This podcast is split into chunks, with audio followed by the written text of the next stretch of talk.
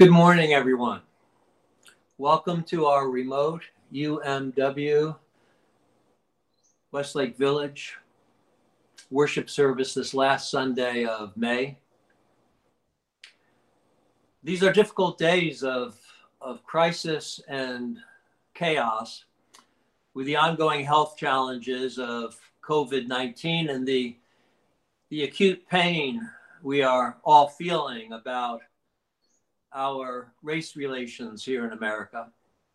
Acts of violence towards one another that come have come to a boiling point over this weekend. May God help us, guide us to justice and peace, guide us to hope and to promise with one another for a better tomorrow with one another. We can do better. Take a moment and think about this. Where's the pathway through this mess that Jesus would walk? That Jesus would invite us to walk with him, to follow him through it, to change it.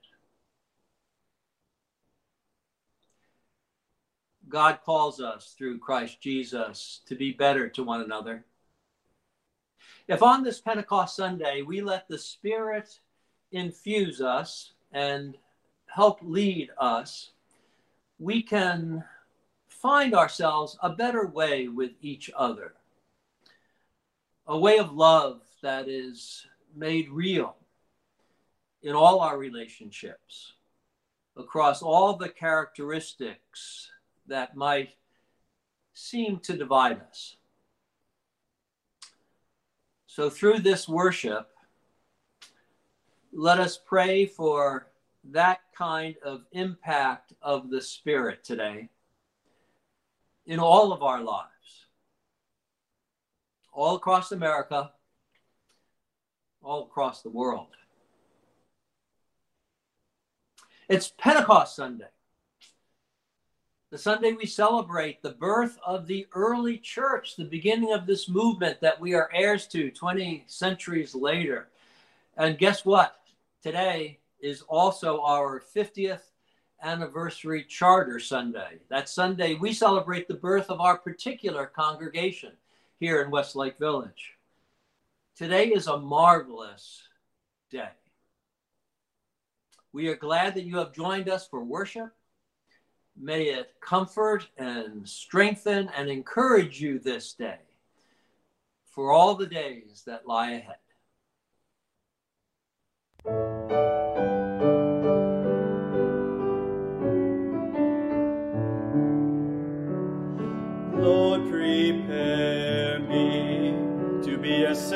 Hear a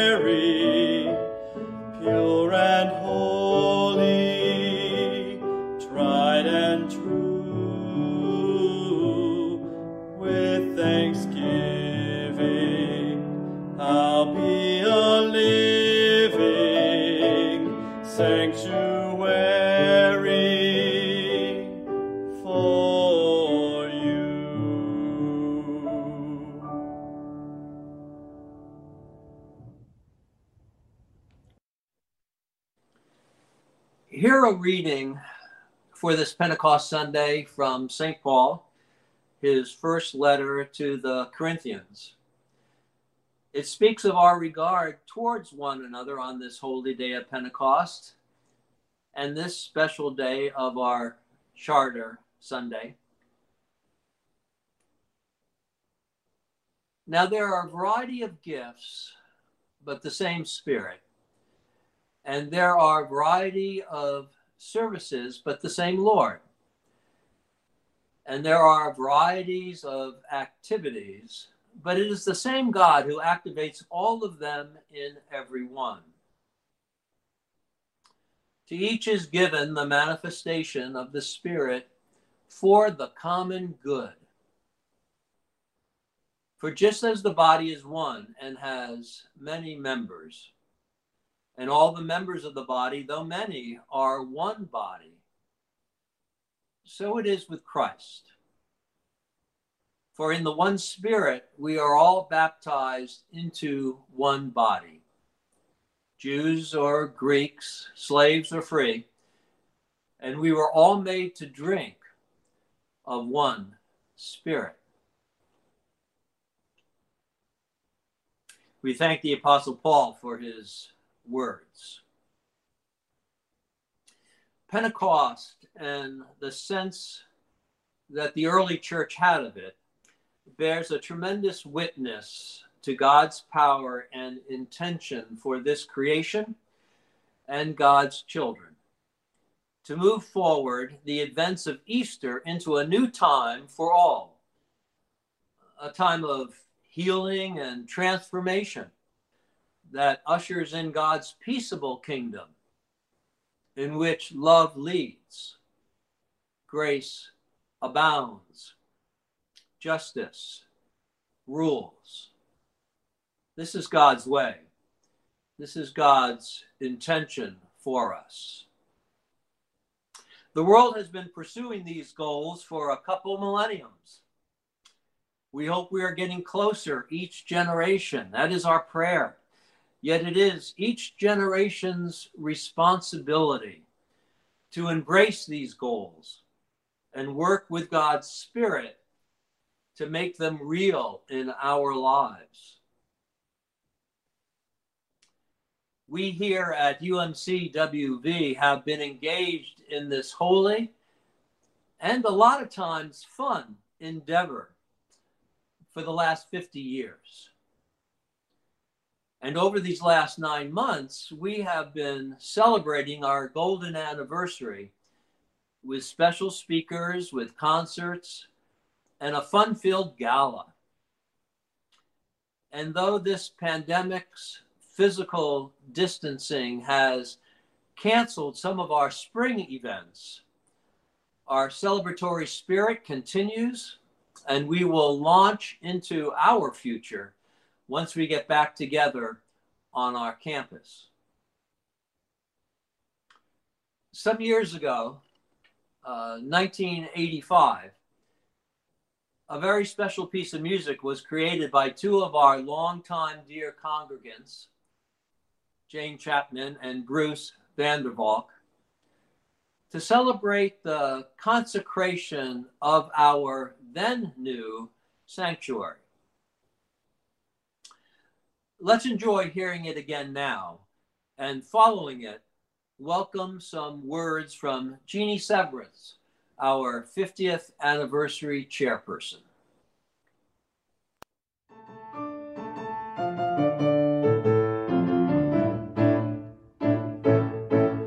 There is fire in the bosom of the church that stands, that stands on the cornerstone. And its flame is a beacon unto all the lands that no one walks alone. For a mighty comforter has shed his light and will lead them on their way. Will lead his people through the darkest night to the breaking of the day.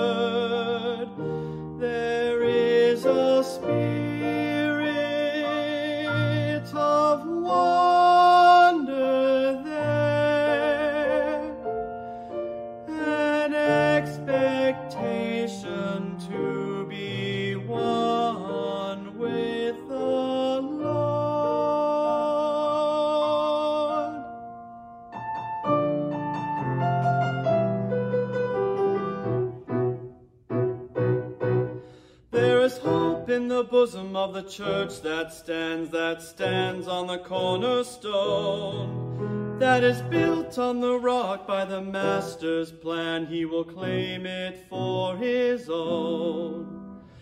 There is peace in the bosom of the church that stands, that stands on the cornerstone, that is formed and by the Father's hands, where the bread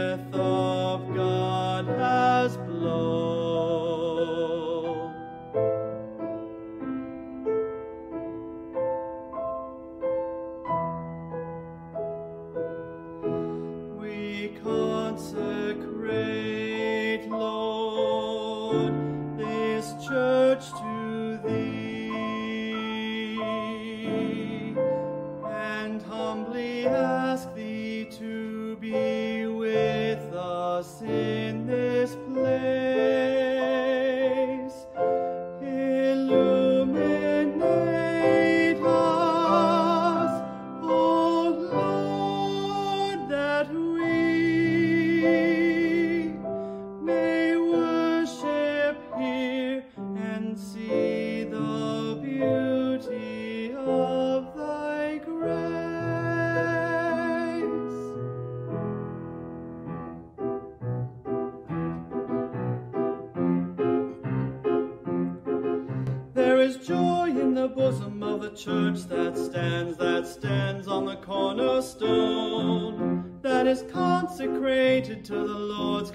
commands. He will claim it for his own. There is joy in the bosom of the church that stands, that stands on the cornerstone, that is consecrated to the Lord's commands. He will claim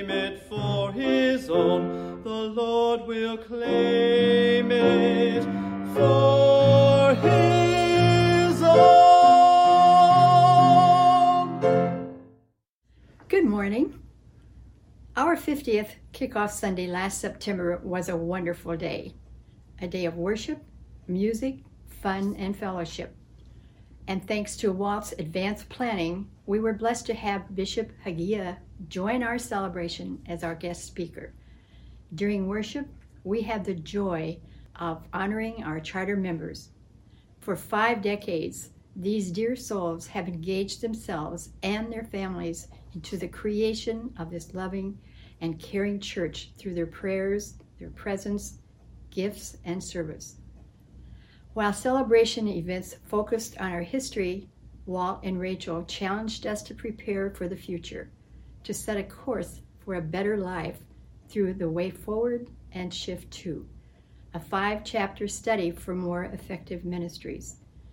Bishop Hagiya's thought provoking sermon left us with this question What's your next act? We turn to our charter members for their thoughts and aspirations as we move into our next 50 years. I now share their words with you. Beverly Wilson challenges every member to find strength or interest in your life and channel it into a new gift to the church. You may want to start a new group or join an existing one, or even invite your social groups to join in our church activities. If every one of you gets involved in activities beyond Sunday service, you truly will get to know the meaning of church. God wants to enrich our lives, but it starts with you.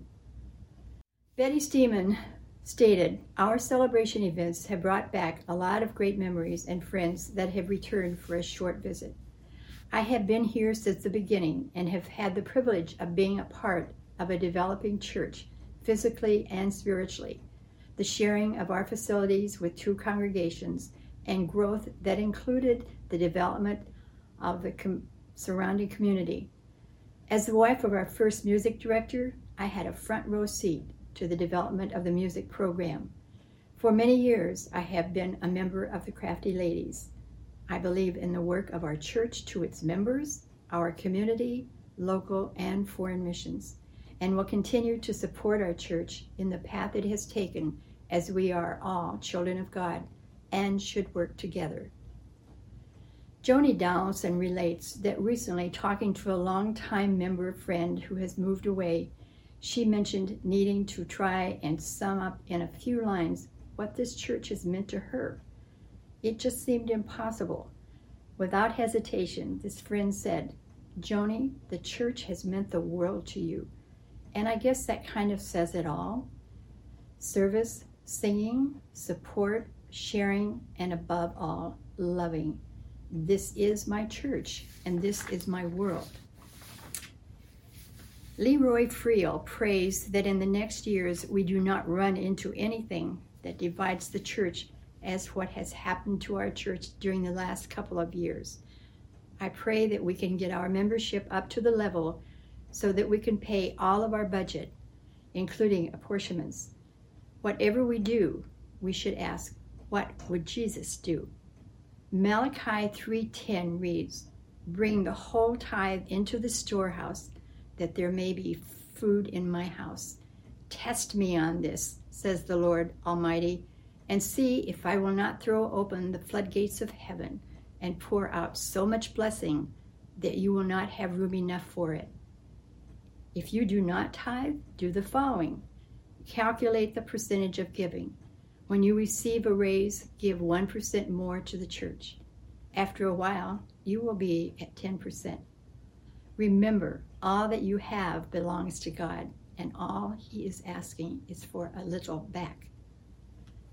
Glenda Chunko prays that our church will continue to be a place for spiritual support and comfort for all, and find ways to ensure that everyone will be a part of a caring and loving congregation. I hope in the future there will be an increase in activities to help care for others in our community, country, and world. Final words come from John Chehorn, whose family was in the first group of charter members taken into membership on September 14, 1969, by Bishop Gerald Kennedy. John says, charting a future course for our church in today's challenging times is as important today as 50 years ago. At that time, we were seeking to establish a church family while trying to understand the horrors of the Vietnam War. Today, we are faced with a pandemic requiring us to change our daily lives and behaviors to keep us and others safe. The church provides a foundation of faith and fellowship that shows each of our members that we are not alone. Just as important, the church keeps us mindful of the abundance in our lives in both spirit and resources and allows us to help others. To provide a sense of purpose and comfort is why we love our church family and the reason the United Methodist Church will continue to flourish in the next 50 years.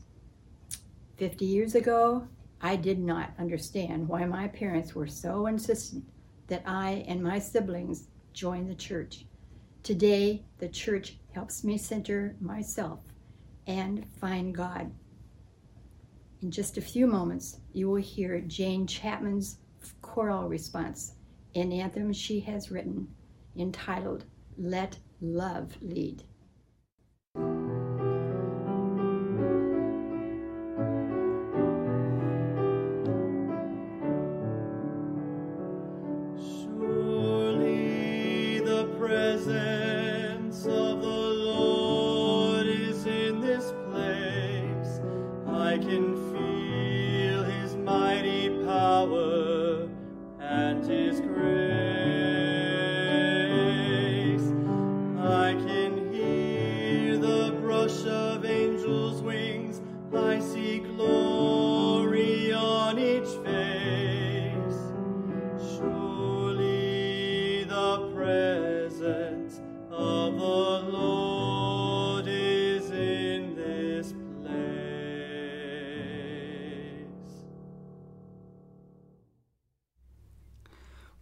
Join me in a moment of prayer. Holy Spirit, you are welcome here and in every one of our worshiping locations our family rooms, bedrooms, dining rooms, and so on. We ask that you come flood all of our places and fill the atmosphere. On this Pentecost Sunday, we remember the gift of the Holy Spirit, the rush of the violent wind, the tongues of fire resting upon the disciples, inspiring them to go out in the community for good and transformation. Almighty God, we acknowledge that there is violence and fires that do not feel like they come from you right now. We know there is unrest in our nation. We are struggling to breathe with the systemic issues that are facing our nation that we need to figure out how to address. Lord, I believe that we are all uncomfortable at this moment. For some of us, it is a discomfort for a season, as we have reached a tipping point that has caused those who have been in discomfort for decades, centuries, to take a stand and speak out. Stir all of us from placidness to seek your kingdom here on earth. Bring about your beloved community that sees faces different than our own as our neighbor and part of your family, our family. Ignite a fire within us to seek justice, address the differing levels of discomfort, and stand alongside those who are calling for change. Finding a balance is crucial, O Lord.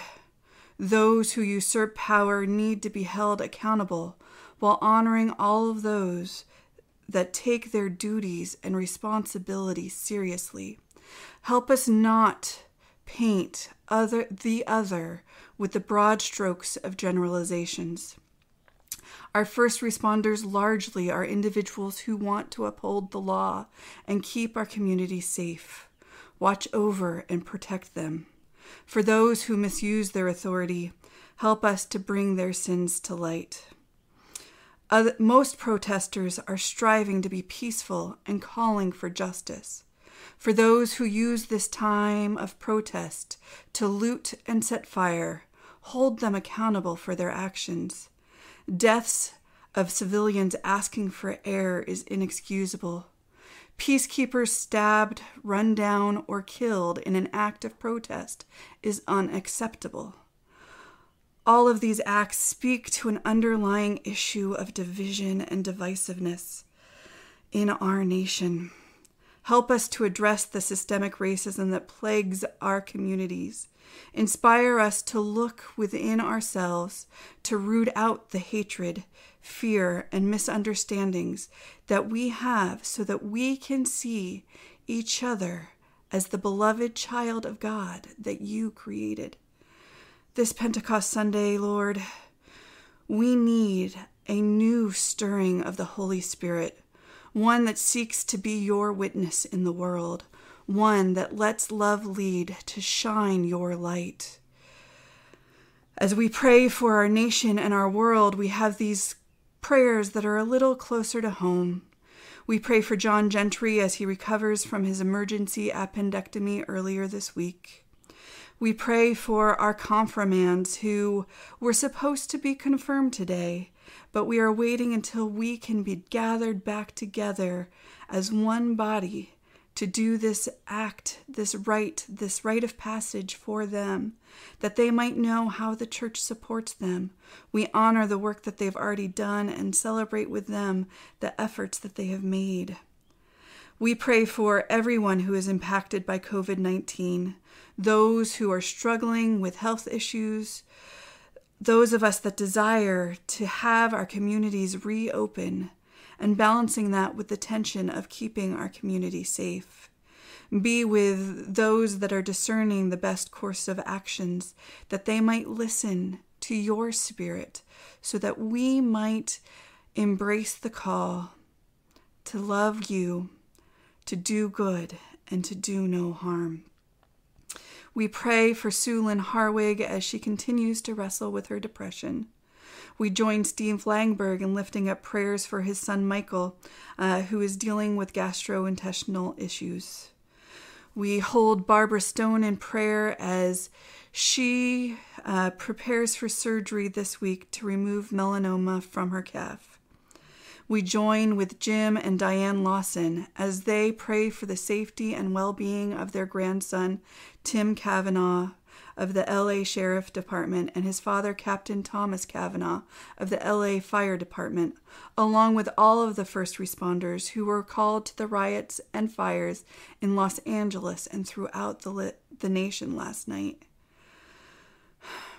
Lord, watch over your children.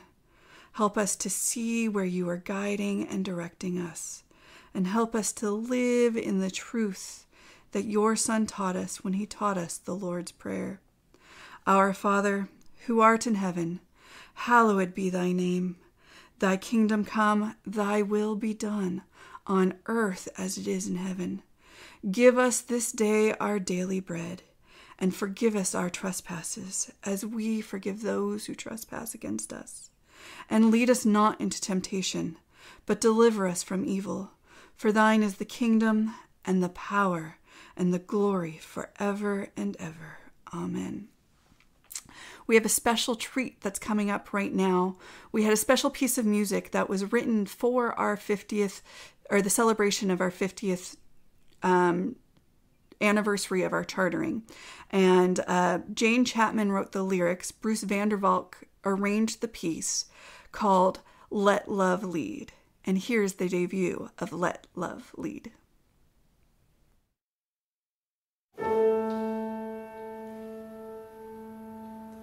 One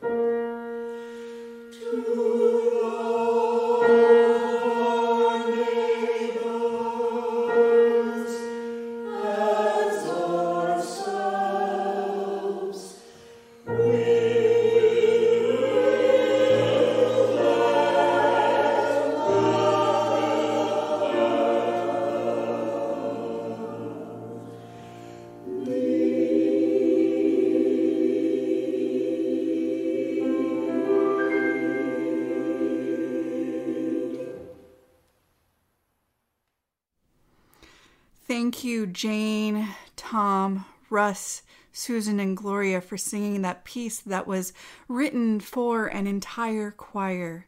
You did a wonderful job at bringing it to life, and we look forward to the day that we can hear it sung as it was meant to be sung sometime in the future. Today in worship, we are welcoming Reverend Jim Powell, who is our North District Superintendent, as our preacher. He has chosen this scripture for our hearing today Acts 2, verses 1 through 13.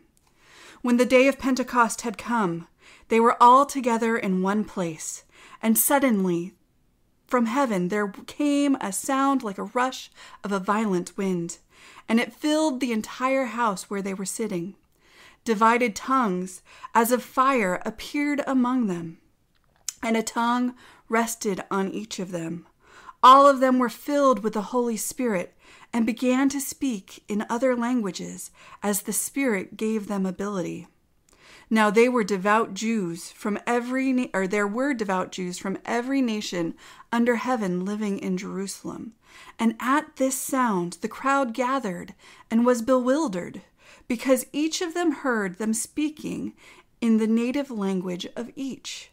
Amazed and astonished they asked, are not all of these who are speaking Galileans? And how is it that we hear, each of us, in our own native language? Parthians, Medes, Elamites, and the residents of Mesopotamia, Judea and Cappadocia, Pontus and Asia, Phrygia and Pamphylia, Egypt, and the parts of Libya belonging to Cyrene, and visitors from Rome both Jews and proselytes, Cretans and Arabs. In our own languages, we hear them speak about God's deeds and power. All were amazed and perplexed, saying to one another, What does this mean? But the others sneered and said, They are filled with new wine.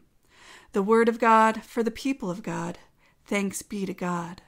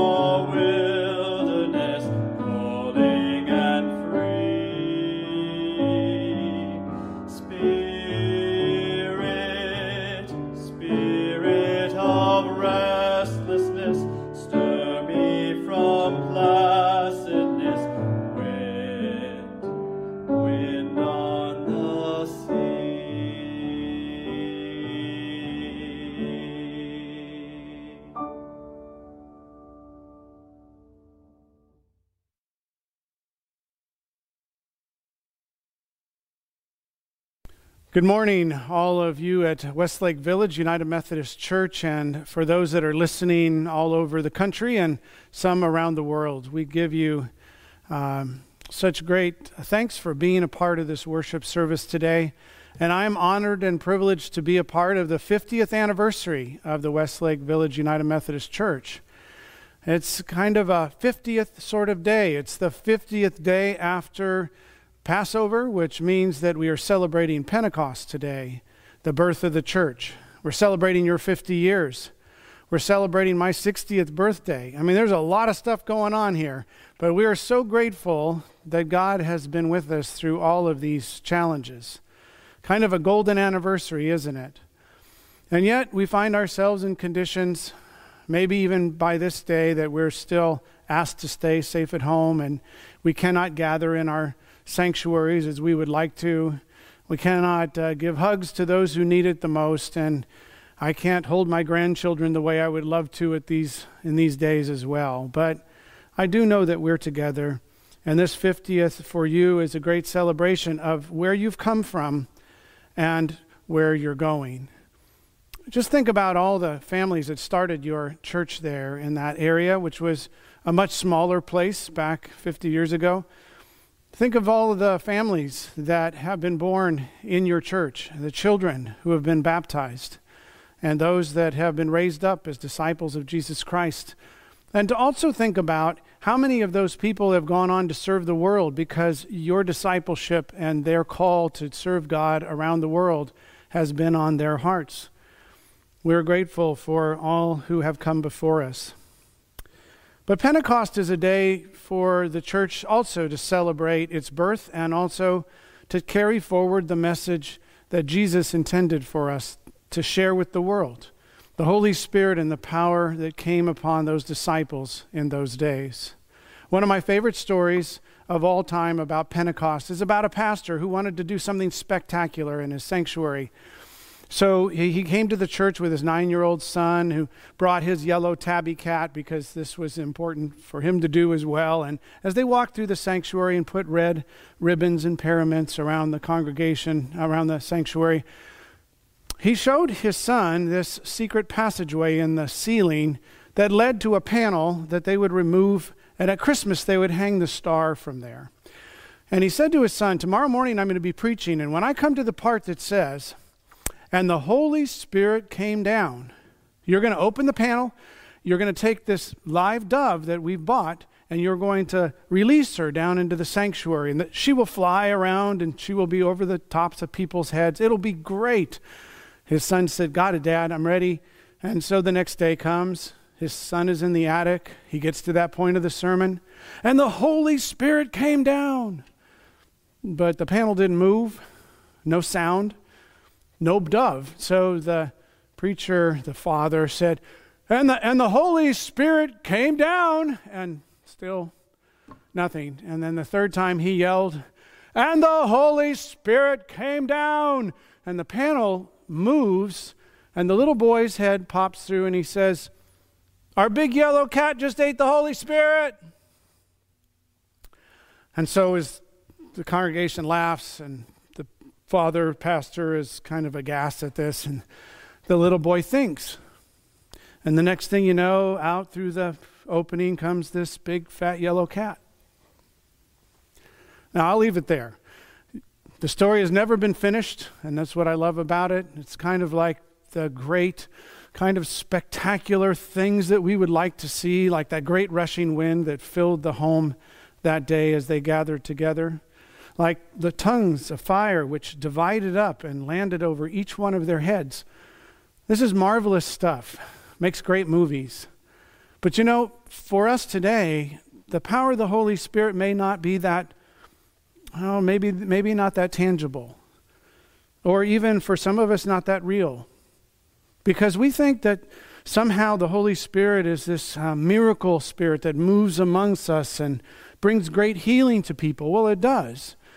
But most of us are looking for the sensationalism of the world when God is actually working on our hearts. And the Holy Spirit is the power to love and to forgive and to bind us together. This is not very much different from this birth of the church so many years ago in ancient Israel.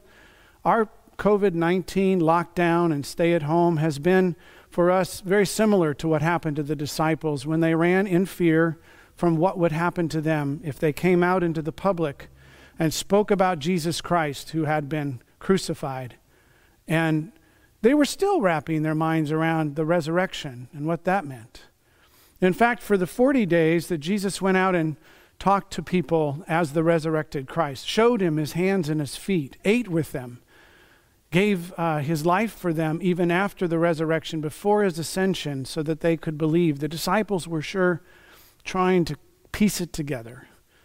But he did promise that the Holy Spirit would come, that the Comforter would come, the Counselor would come.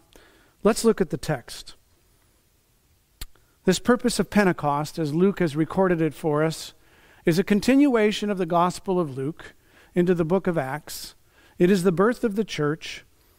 It is Pentecost because it's 50 days after the Passover, not after Easter.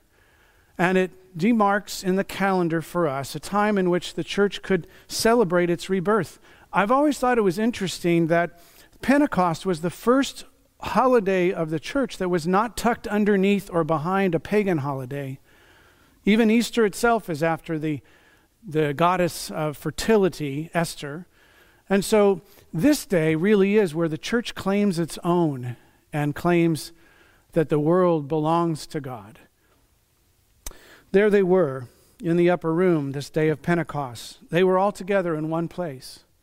So there they were safely at home at least the home that they had chosen. These 12 now had elected their 12th, was together in prayer. They were sharing meals. They were trying to figure out what was next. And all of a sudden, there's this sound like a violent wind, a description some people have when an earthquake or tornado comes. This sound was apparently so much of a sound that it filled not only their home, but it filled the countryside. People heard it from all over. And they were not done. This was the beginning of what the next step was. So hiding was not really going to be an option. And then the tongues come and light upon each of their heads, giving them this utterance of a language that wasn't theirs. Dialects that were from all over, not only Israel, that was full of people from all over the 12 tribes and beyond there they find themselves in this new reality. As they're speaking the gospel to each other and they can understand only what they're saying in a new language, then people start to hear about this. The, the Holy Spirit drives them out of the house, even though it's not described for us in Acts 2. But we know that they are engaging the community. So, God fearing Jews from every nation is present they are gathering to the sound of the wind that also calls them. And then they show up, and then they can hear their, their own language being spoken by these Galileans. All of the story within this text has to do with us getting outside of ourselves and outside of our homes, a worldview of the church. You know, we're practicing social distancing. Wesley encouraged us to practice social holiness where everybody matters, where all people count. This is the power of the Holy Spirit moving through us. And I think the miracle that day was not so much in the speaking of the different dialects and languages, it was more in the hearing of the gospel. It was a miracle of people finding that they too belonged. And so many were hearing this. They were so amazed that these Galileans, the lowest of the class of Jews, not quite as bad as the Samaritan, but certainly not like the aristocracies that lived in around Jerusalem. The location to the temple was a geographic variant between those that were considered higher Jews. They were the ones who were taught by the Sadducees. They were the ones who attended the temple and came into near the Holy of Holies on a daily basis. These other Jews that were from Galilee and um, parts of the northern part of Israel today, these were Jews that were considered to be less educated and less important. As I look at the COVID 19 situation and the pandemic, that maybe by May 31st we're on the downward slope, but let's just say that our understanding of the classes of people in the United States has never been more evident than it is right now. The amount of people that are dying in poor communities because of population density or lack of health care. For all of the reasons that we might have separated ourselves today as educated people, these people who lived in Israel had made it into a part of their religion. Some were worthy and some were not. So the miracle of hearing was that they were hearing it from people that were below them. The miracle of the Holy Spirit that day was that love was for the whole world, that the person of Jesus came for all. Just thinking about Pentecost and how the church has changed gives me some hope that maybe the church was born that day, but the church has been reborn in 2020 in our lives and in our denomination. Think about how the power of the Holy Spirit descended on them gently, but what came from them was an urgency to not live in fear, but to move out beyond their walls. You know, there's going to be a day here soon where we're going to have to leave our homes and get back into the rhythms of what the new life is, what the new rhythms of the church is. I know many of us, including some of you, are saying, Boy, I can't wait to get back in that sanctuary. And yet, worship attendance in United Methodist churches across not only the United States, but across the world has raised 50, 75, 100%. Some would say that it's gone much further than that. Giving is up. And the church became younger overnight. We have more young adults and youth who are listening to worship services, who are interacting in our youth groups, and who are actively involved within their church themselves. They may not show up on a Sunday morning through the door, but they're watching worship services, they're participating in Bible studies, they're running the technology that many of us are using today a rebirth of the church also means that we have to recalibrate what we think about other people. The thing that has changed the most is we've realized that we're all human beings, and nobody can escape a virus that is unseen and a virus that may mutate and come again. We have no control over these things. And therefore, as the church, where do we have control? We have control over our prayer life and the way in which we interact with this Holy Spirit that does not see man or woman, rich or poor, does not see somebody from a different ethnicity or culture as being any less than you or me. It's the great equalizer, in a sense, to have a virus that takes the whole world and places it in a pandemic. Nobody is going to be unscathed by this either. Either businesses that we have frequented or maybe businesses we own. Family members that have become ill and recovered, and family members of ours that will not recover from this, not in the life we would want. I think this is the way for God not to cause what happened, but for God to use the power of this and the power of the Holy Spirit to integrate into our life the rebirth of the church. That is the best way for Westlake Village to celebrate 50 years. Lord, you got us this far. We can't wait to see what you're going to do with us in the next 50 years. No, God didn't cause it to happen. And God is not punishing us for some cosmic mistake that we have made individually or as the church. Let me just close with this story. When I was in high school, my five brothers were actively involved in scouting, and my younger brother, Bob, went all the way to be an Eagle Scout, actually. But they were going to take a trip over Labor Day weekend to the Colorado River, a canoeing trip, and they asked my dad to be a chaperone. Well, I wanted to go. I mean, we were going to take our old boat, uh, a bow rider, and we were going to trailer it down there, and we were going to be alongside the scouts as they were going down the river. And I just imagined myself behind the wheel with my dad in the boat. I thought, you know, maybe my dad and I would spend some time together. Well, that all happened, except I had to lie to my employer about going to work. I called in sick for the first time in my life, and the last time, by the way. And I said, I got to go. I'm sorry. I'm, uh, no, I mean, I have to stay. I mean, I'm not feeling well. you know, it was really a great performance for a 17 year old. But my dad said, if that's what you choose to do and not tell the truth to your employer, that's on you. Well, that hung over me, and I thought, as a believer at 17, my dad wasn't a churchgoer.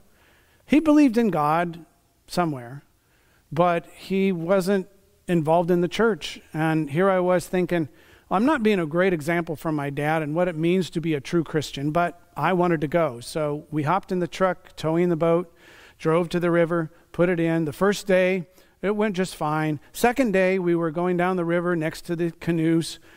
There was Labor Day weekend on Colorado River. People are dressed and not so dressed.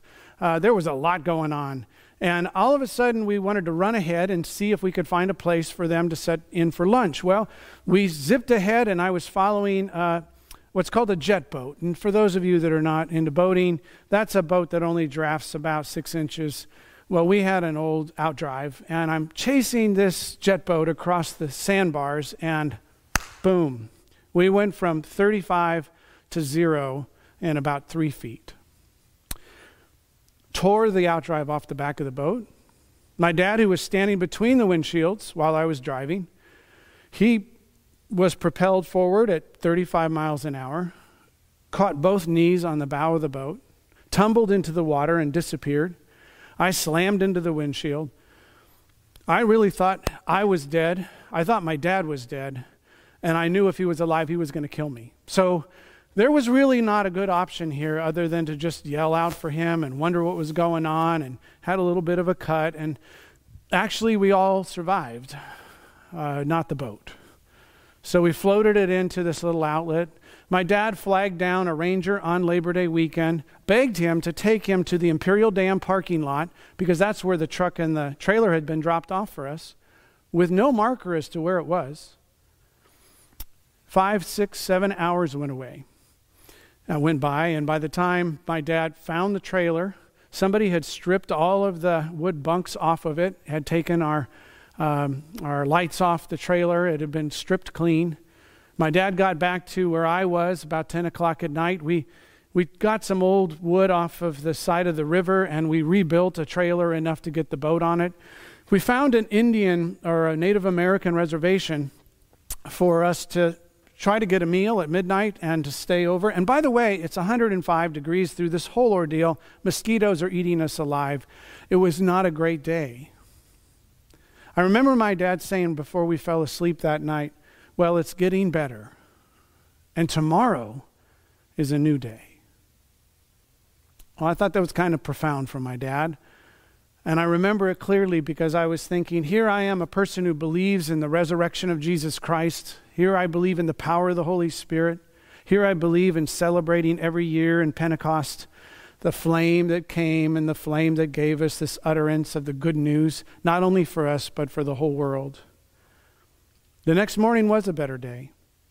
None of the scouts were injured. We did find them all. We put them back in the truck. And on the way home, I was thinking, God, did you punish me for this? Am I punished? Did all this happen because uh, I had lied about coming to the river?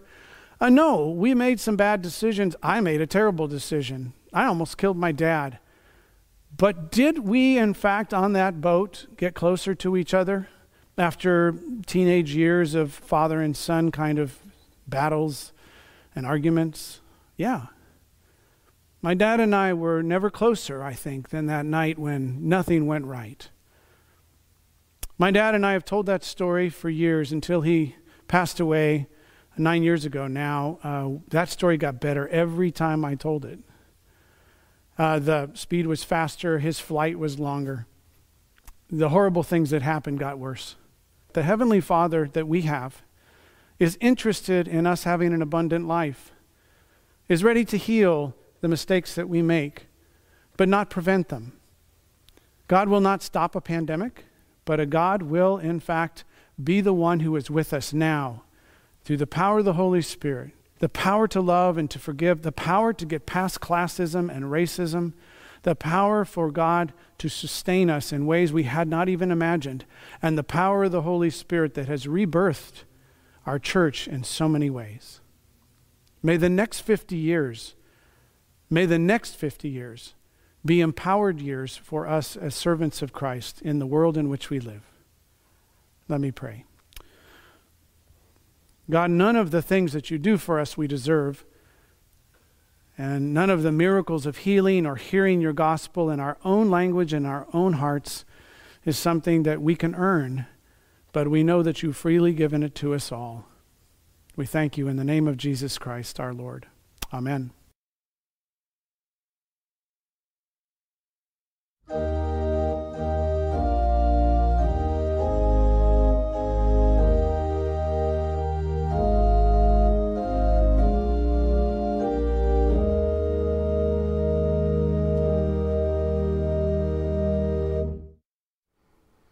We come to the time in our worship where we have the opportunity to share our offering with God, both monetarily and personally. What can we do to take that gift of the Holy Spirit and allow it to do something new within us? And then give of our resources so that we might continue to build God's kingdom here on earth. We receive the gift of music as we are informed of the variety of ways in which we can give to the church to further the kingdom.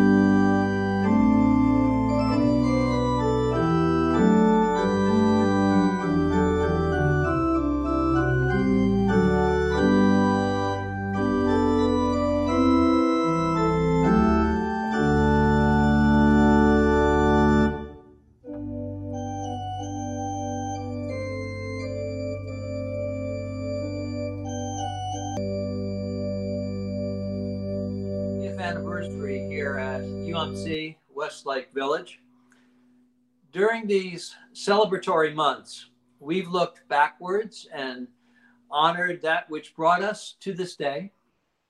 And we've looked forward, seeking to discern how we might move forward into our future, setting a course for a better life.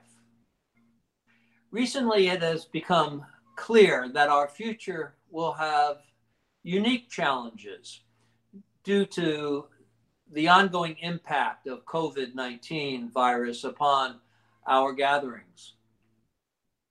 We have discovered how important online accessibility to and support of our worship experience are for all of us. This virtual church effort has been a big part of what has helped us along these months. We want to increase our capability to do this well, especially as the physical distancing requirements ease, yet many of us stay sequestered at home for their health. To this end, the Finance Committee and the Trustees Committee are asking our members to embrace a special appeal to better equip our sanctuary with media projection, video recording, and live stream internet presenting capabilities. You will be receiving materials in the mail that further describe this invitation to strengthen our worship ministries in this regard. When you do, it is our prayerful hope that you would respond generously so that we might reach the $40,000 goal. The future has arrived, and we need to fully be ready to embrace it and thrive with it. So please prayerfully and generously respond to this special appeal when it arrives in your mail. We hope this service has been a blessing to you. May God's comforting, equipping, and encouraging spirit be with all of you, helping you to face the challenges of this day so that you might be able to let love lead. As more and more of our future opens for us, we know that we go there with God to set a course for a better life while becoming a blessing to others. In a few minutes, we will look forward to welcoming you to our virtual fellowship time. Be safe, stay healthy, know that you are loved. Go in peace. Amen.